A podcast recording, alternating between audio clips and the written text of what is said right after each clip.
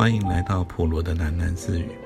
不论你在何处听到这个节目，都可以到 First Story 这个平台上面找到我的频道，并留言回馈。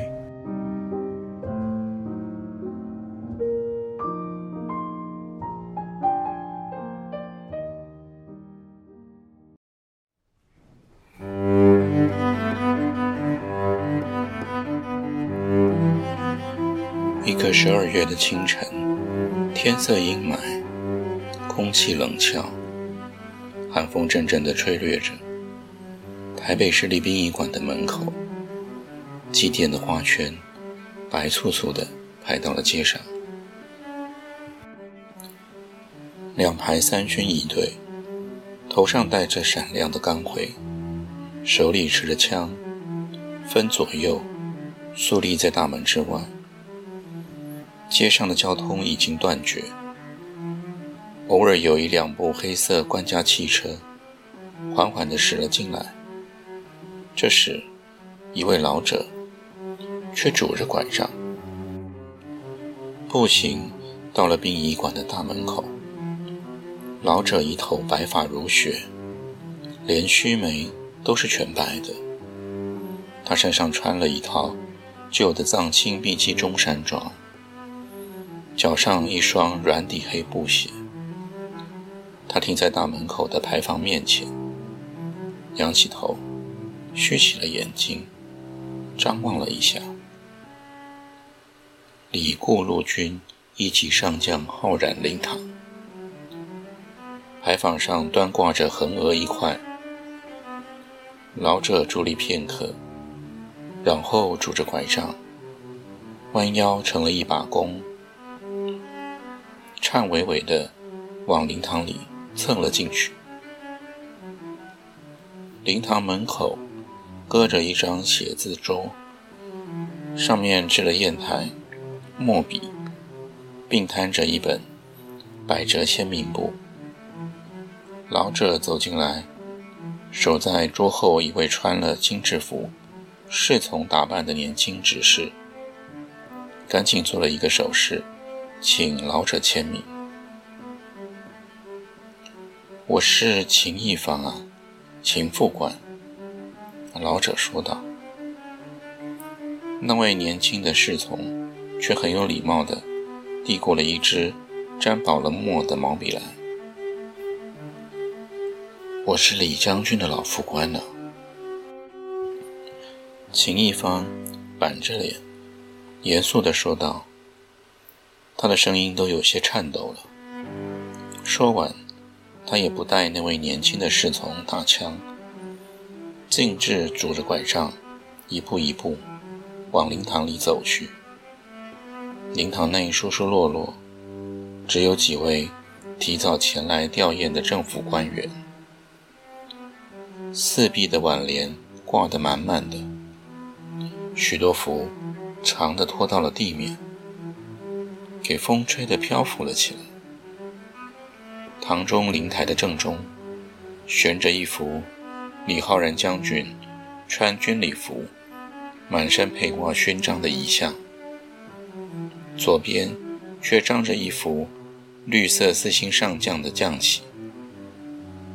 台上供满了鲜花水果，香筒里面的檀香早已氤氲地升了起来。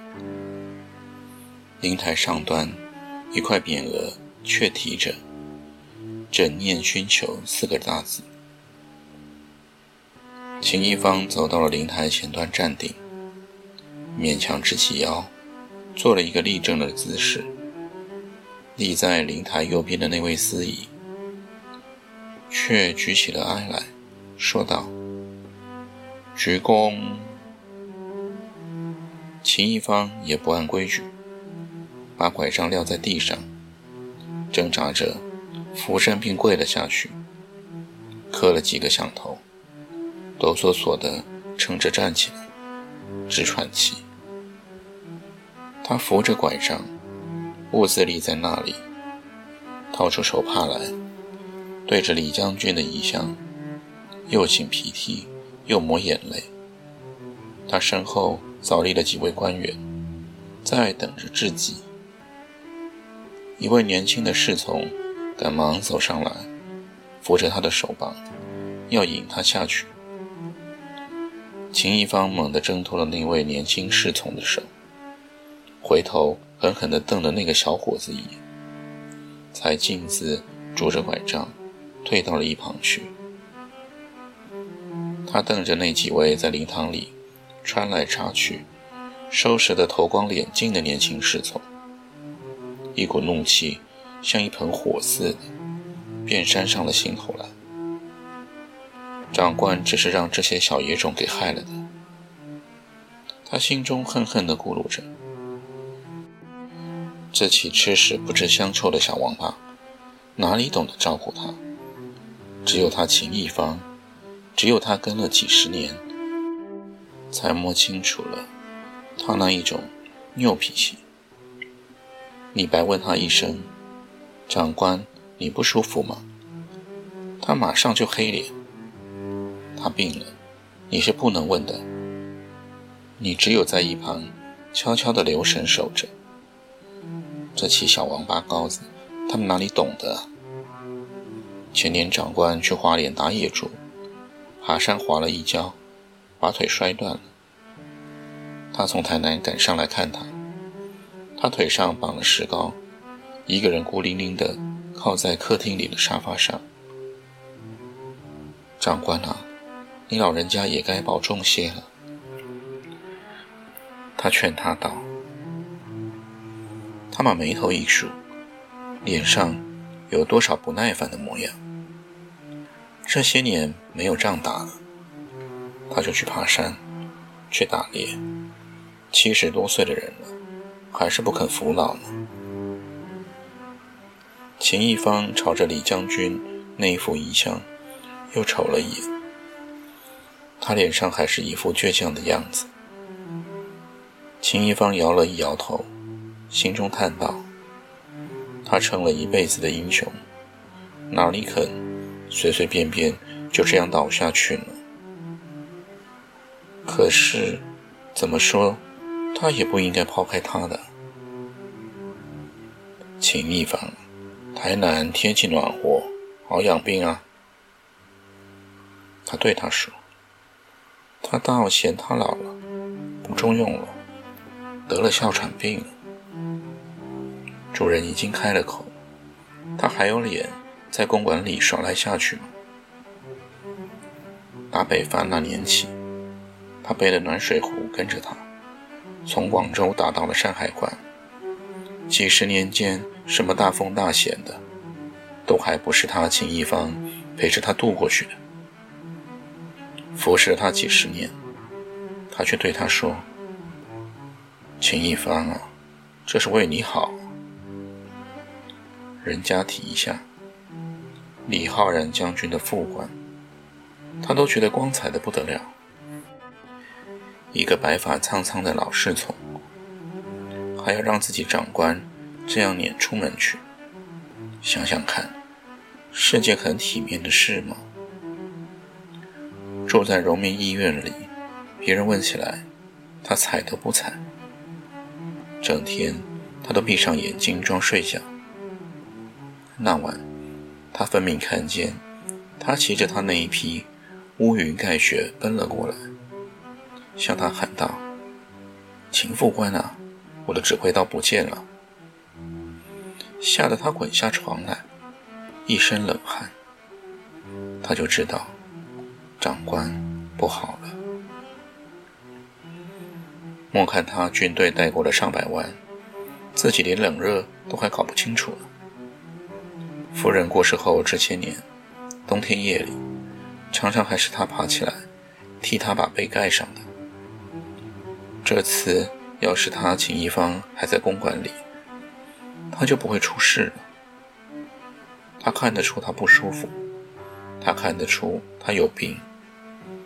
他会守在他旁边。这批新人，这批小野种子，是很有良心的吗？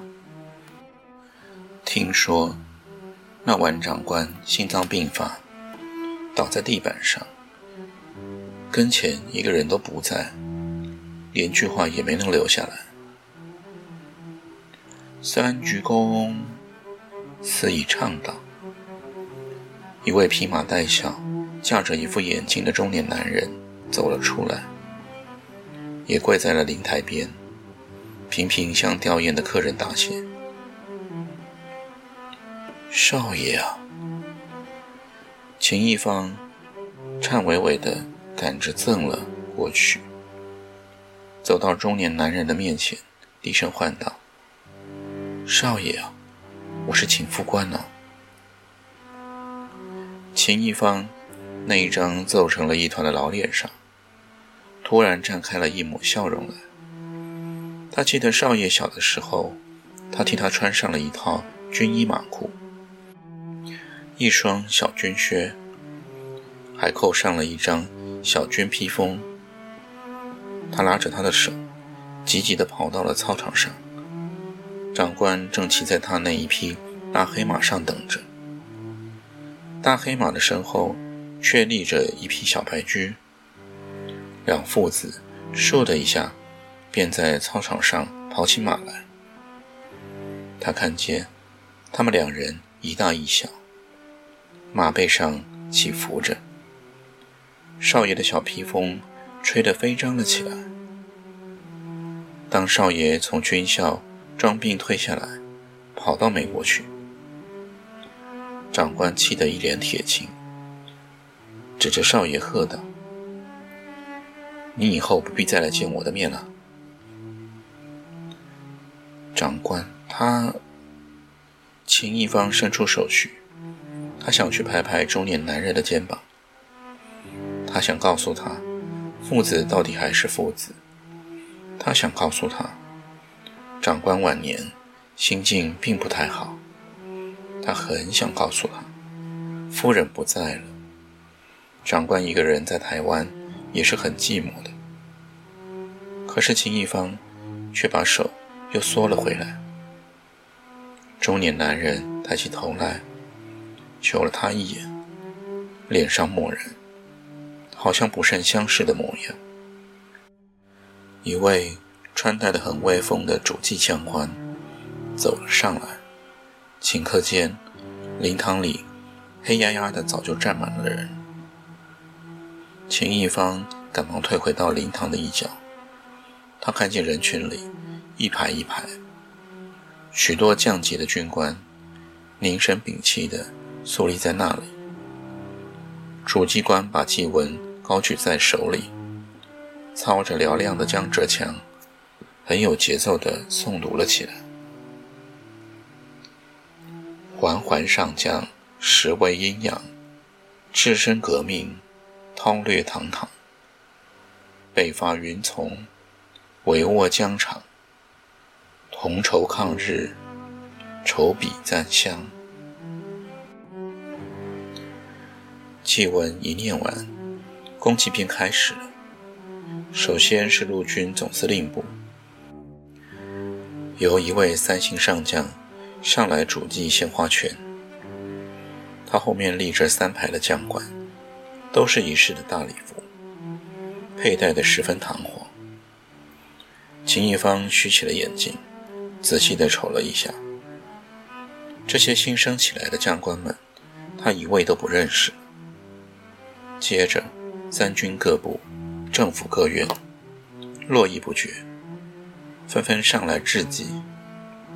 秦一方踮起脚，昂着头，在人堆子里竟在寻找熟人。找了半天，他看见两个老人并排走了上来。那位身穿藏青缎袍，外罩马褂，白须白髯，身量硕大的，可不是张司令吗？秦一方往前走了一步，眼睛眯成了一条缝。他一直在香港隐居，竟也赶来了。他旁边那位抖索索、病恹恹，有一个老苍头扶着，只用手帕开眼睛的，一定是叶副司令了。他在台北荣民医院住了这些年，居然还在人世。他们两人北伐的时候啊。最是长官底下的红人了，人们都叫他们“钢军司令”。两人在一块儿，只是交赞孟良，做了多少年的老搭档。刚才他还看到他们两个人的挽联，一对儿并排的挂在了门口。朗妙族千秋绝胜运筹，图恨黄金犹未灭。汉贼不两立，孤忠大义岂容青史尽成灰。张建今晚。宽河百战长流不朽，勋名骤吹，五丈秋风举世同悲真俊杰。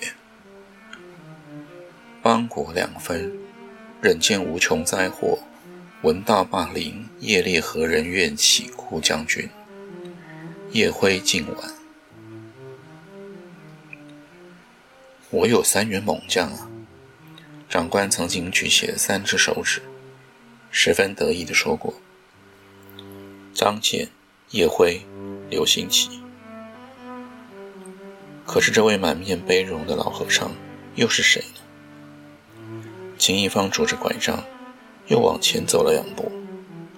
老和尚身披玄色袈裟，足蹬芒鞋，脖子上挂着一串殷红的念珠，站在了灵台的前端，合掌三拜，翻身。便走了出去。